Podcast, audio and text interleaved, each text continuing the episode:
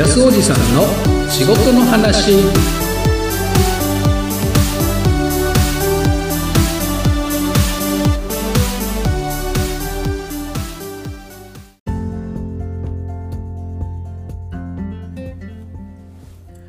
仕事の話始まり始まり。はい今回もよろしくお願いします。安おじさんです。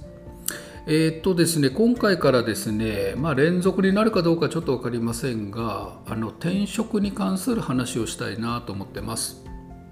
で、え今日はね、まあ、転職の話その1っていうふうに題して、まあ、概要といいますか、まあ、転職ってこんな感じじゃないでしょうかみたいな話をしたいなと思ってます。でもちろん今日聞いてほしいのはねまさに転職を考えてる人ってことになるんですが特にねあの今日ちょっと焦点を絞りたいなと思ってるのはあの就職して間もない方なんですよ。まあ若い人っていうのが、まあ、一つのテーマにはなってるんですがただねそういう人ばっかりじゃないですよね。せっかくまあ仕事を見つけて就職したもののすぐにちょっと辞めなくあ辞めなければいけなくなったとかなんかつまんないなと思ったとかなもっといい仕事ねえかなとか、まあ、そんな風にねあの早期退職の転職ってやつです。早期退職っていうのがちょっとキーワードでつくんだなっていうのをあの分かっておいてほしいんですよね。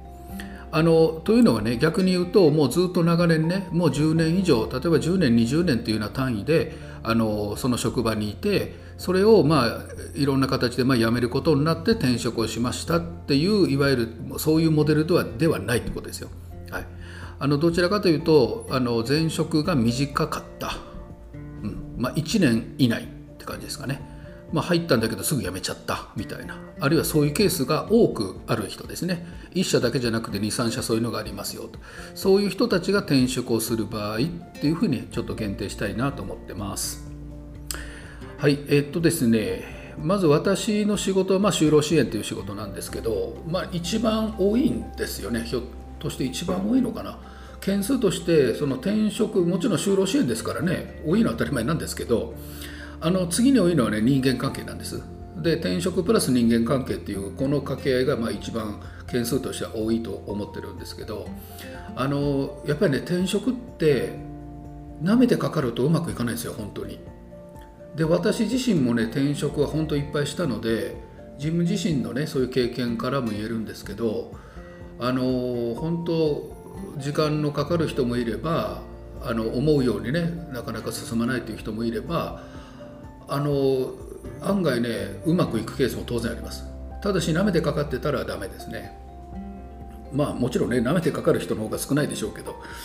うん、ただねあの私がいつも感じるのはそのやっぱご縁で決まるんです。あの職業って。あの就職ってね。で最終的にはご縁で決まるのであの例えば毎日毎日とにかく就活を頑張ってやってね例えば毎日のようにハローワークに行ってどっか必ず応募して、えー、と1週間に10社も20社も応募してで面接も行き、ね、なんかあのそれなりの本も読みとかそういうのをね本当足しげく通ったりもう没頭するっていうかね時間をそっちに全部費やしてもなかなか決まらないという人もいれば、まあ、たまたま人に勧められてねこういうとこありますけどどうですかってもう見向きもしなかったような求人にまあじゃあついてたから受けようかって言ってそこで決まった。まあ私もそのケースですよ。あの私なんかまさにあのそれで決まって今のこの就労支援という仕事に、まあ、自分が向いてると思ってるからずっとやってるだけで。でもそういったケースもあるわけですね。だから最終的に決まるのはご縁なんですよ。だからここでお話ししたいのはいわゆるノウハウとか、まあ、そういったもんじゃなくってまあ、こんなことが起きるからねっていうのを言いたいんですよね。もちろんねこういうふうにしときさえすれば必ずいい職に巡り合いますなんて誰も言えないと思いますよ。うん、もちろん一定のやり方例えば応募すると行為ね、うん、あの例えばハローワークなら行って紹介状をもらってで履歴書を書いて職務経歴書を作ってそれを郵送する、まあ、一連のそういった行為そのものはしないとダメですよね。もちろん情報収集もそうですよね、まあ、わざわざどっかに通うっていうことをしなくても今はもう SNS、まあ、要はネットを通じてパソコン1台あるいはもうスマートフォン1台でいろんな職種のあの情報がもうゲットできる。そういう時代ですからもちろん体を動かさなくても家で寝そべったまんまでもベッドの中でも就活はできますよ。ただし応募してある程度自分の情報をあの相手の会社に何らかの形でねメールで書いたり送るとか、うん、紙に書いて郵送するとか何らかの形で向こうに送ってでまた何らかの形で面接を受ける、まあ、今ではねもうウェブ面接とか直接行かなくても直接ねあのリアルで会わなくても画面を通じて面接するなんて当たり前になってますから、まあ、それだってね家から一歩も出ずに、まあ、服を着替えるぐらいで就活ができる時代にはなってますが。ただ情報を探して応募して選考を受けるっていうこの行為だけは変わってないですよね。このやり方が変わっただけでね。だからそれはまあやらないといけないだからこれはハウツーはいっぱいあります、うん、ハウツーはいっぱいありますよ。例えば面接でねあのどんな風なあなメイクをすると感じがいいのとかどんな風な答え方ががいいんでしょうか。こんなことは腐るほどありますが私が話をしたいのはそうじゃなくってねあの転職で結構見落としがちなことがあるっていうのと合わせて話したいなと思ってるんです。で見落としがちなことっていうのは何かというとねあの転職先にね夢を見すぎないってことなんですよ一つは。あのこれはね早期離職の人がよく口にすることなんです。要は自分に合う仕事に巡り合わない。なかなかね。いろんなまあ事情があって早く辞めざるを得なくなった。あるいはクビになったとかね。そういうケースもあるでしょう。それから最初に言われてたことと思いがああの言ってることが内容が違ってた。あのこんな仕事やってくださいって言われて面接の時にはあこれならいいかなと思って入った瞬間に全然違う仕事が用意されてたとかね、まあ、よくある話なんですよ。だから次はもっとこうしたいとか、うん、次はこんな目に遭いたくないとかうん、でさらに、まあ、条件がねもっといいところもっとあのお金があの給料がたくさんもらえるところにっていうふうに思ってる人、まあ、当然これはね全然問題ないと思うんです。そういうのをあの求め要求するっていうのは当然のことですから。ただし転職をしたら必ずそれが手に入るなんて幻想を抱くとやっぱ難しいですよね。うん。それともう一つは今日お話ししたいのはまあ概要的なんですけどもともとね転職に至るケースっていうのがそれぞれあると思います。それがね自発的自分の内面的から出てきた動機があるかどうかなんですよ一つは。これはあの転職を求めてあの巡り合うその相談相手には私は何らかの形で必ず確認するところなんですが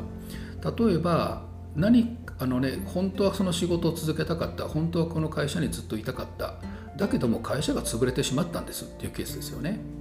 でしかも入ったばっかりの会社でまさか潰れると思いませんでした。まあコロナ禍ではね結構そういうのがあるかもしれないですよね。まあ実際そういう人もいましたけどね。でもう一つはねやっぱり会社の組織体系が変わって、まあ、例えば規模を縮小するとかまあ、この事業からもう撤退するからもうやめてくださいというふうに会社の都合で辞めざるを得なかったというケースですよ。ね、これもいやもうせっかく入ってねやっと仕事が慣れてきたのにこんなケースだったですとかこういう人もいますよね。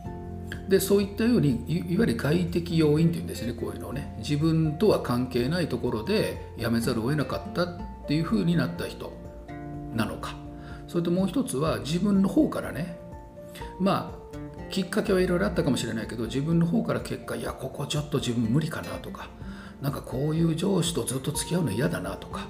あるいは実際できると思ってやってはみたけどまあ1ヶ月2ヶ月我慢してやったけどなかなかちょっと慣れないなとかね相変わらずミスが多いなとかね、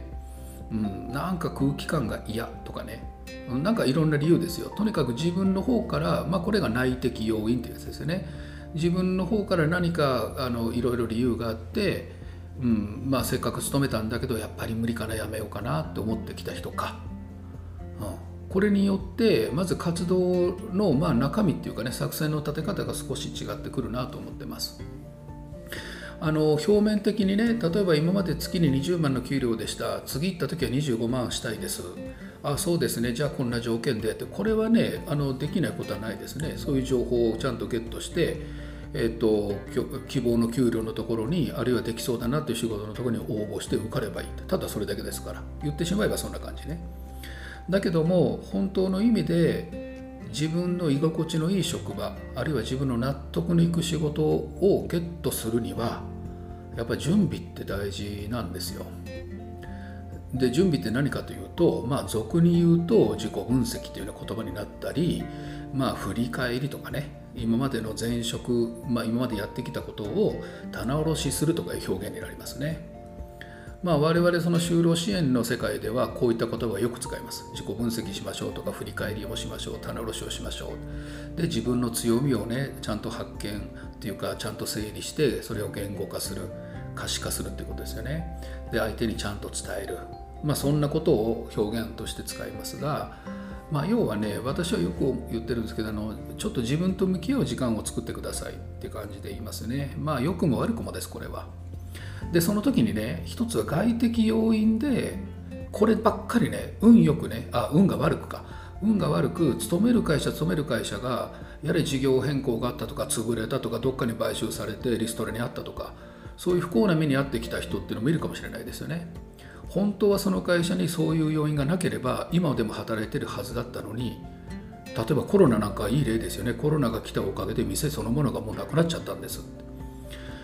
そういった方はねまた似たような仕事そこでやろうとしてたことが近しい仕事はどこかっていうふうに絞りやすくなるんですよ外的要因だけだったらねだけど内的要因例えばちょっと居心地が悪かったなとか何か人間関係がちょっと少し自分には違ってたなとかそういったものがあるんならやっぱりちゃんと整理しておいた方がいいですよね。うん、また次に行って同じようなことで悩んでやっぱりせっかく就職できたけどまあ1年も経たないうちにやっぱり辞める羽目になりました、うん。まあ、考え方変えるとねまあそれそれでもね一生のうちに20も30もいろんな会社を経験して気がつけばねいろんな会社を経験して全部1年未満で人生を終えました。楽しかったです。これもありだと思いますよ。全然それは別に僕は構わないと思ってますがただまあ僕もそれなりに仕事してきて思うのはやっぱり仕事って生活の一部だしまあもっと極端に言うと生きることと直結しますよね仕事って。もちろん割り切る割り切らないっていうのは人それぞれありますけどやっぱ大半の時間とか、うん、まあ結構長い時間とか体も頭も使うわけですよ。まあ、そうなるとねやっぱり働いてる意義意味それから働いて得られる達成感とか、うんまあ、そういったものを感じてた方がやっぱり幸せに思うんじゃないかなっていうのが僕の思いです。これはもう僕の主観かもしれませんがだからそういうふうに働いて幸せになろうっていうね僕のテーマですけどそれを感じてもらうためにはまあせっかくついた仕事だったらある一定の期間はねそこでいろんなことを味わってあこの仕事って楽しいなとかこの仕事をやってるおかげでこんな人生を送れたなとかそんな風に結びつけてほしいななんて思ってるわけですよだからそういう仕事に巡り合うための転職ってなるといろいろね考えて整理してあるいはまあ調査分析、まあ、そういったこともしなきゃいけないと。特にね若い時の転職はね、まあ、私も経験がありますけど闇雲になっちゃうんですよね闇雲。うん。だからそれはねまあそれも一つの自分の道だと思えばそれでいいと思いますよ。ただやっぱり多くの人は私の出会う多くの人はねやっぱり長く働く仕事に就きたいとかしっかりこう自分のもう役割、まあ、社会的な、ね、地位とか、まあ、役割をちゃんと持って全うしたいと思ってる人がまあ大半ですね。であったらそういう仕事に巡り合うそういう仕事を手に入れるためにはどんな就活をしましょうかねっていうことになるわけですよ。だから生まれて初めてするねいわゆる新卒の就活とちょっと違いますよね。転職となるとやっぱりある程度の経験まあ経験則はね人によって違いますが全く新卒のあのそれとは活動とは違ってきますよね。だからこれからね、まあ、この転職についてはいろんな見方ができるしいろんなこう知っておくべきこととかね結構あったりしますね。だからまあ1回のねこの放送では全て話しきれないので今日はちょっと不安とした概要的な話になっちゃったなっちゃったけども、まあ、次はですねあのもしこの機会また、えーと、その2その3というふうにこうしていこうと思うんですがもうちょっとこう具体的な展開にしようかなと思ってます。ただ今日ねせめてお伝えしたかったのは今転職考えてる人がその内的要因が多いのか外的要因が多いのかまあそのどちらか一方しかないのかちょっとその辺の整理だけはねちょっと考えてほしいななんて思ってます。はい、じゃあ次はね、またあの続編あの、また続きでできるならしますけど、また別の話題を話したくなったら、ちょっと間に挟んだりしますので、ちょっとその辺は気まぐれで申し訳ないんですが、はい、それではまたお会いしましょう。さようなら。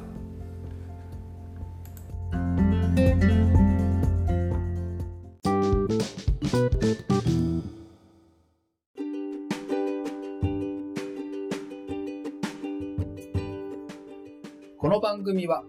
働いて幸せになろうをテーマに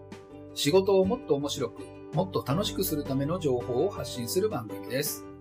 そしてメインパーソナリティを務めるのはユースワーカーサポート代表安おじさんこと河野康弘です。かれこれ10年以上就労支援という仕事に携わってきて感じたことや考えてきたこと、そして多くの現場の声を聞いて学んだこと、安おじさん目線で仕事をキーワードに広く深く、そして時には熱く語るトーク番組です。この番組を聞いてくれた方が自分の仕事に対して何らかのヒントや気づきを得られたり、よし、明日も頑張ろうという気持ちになってくださることを目指しております。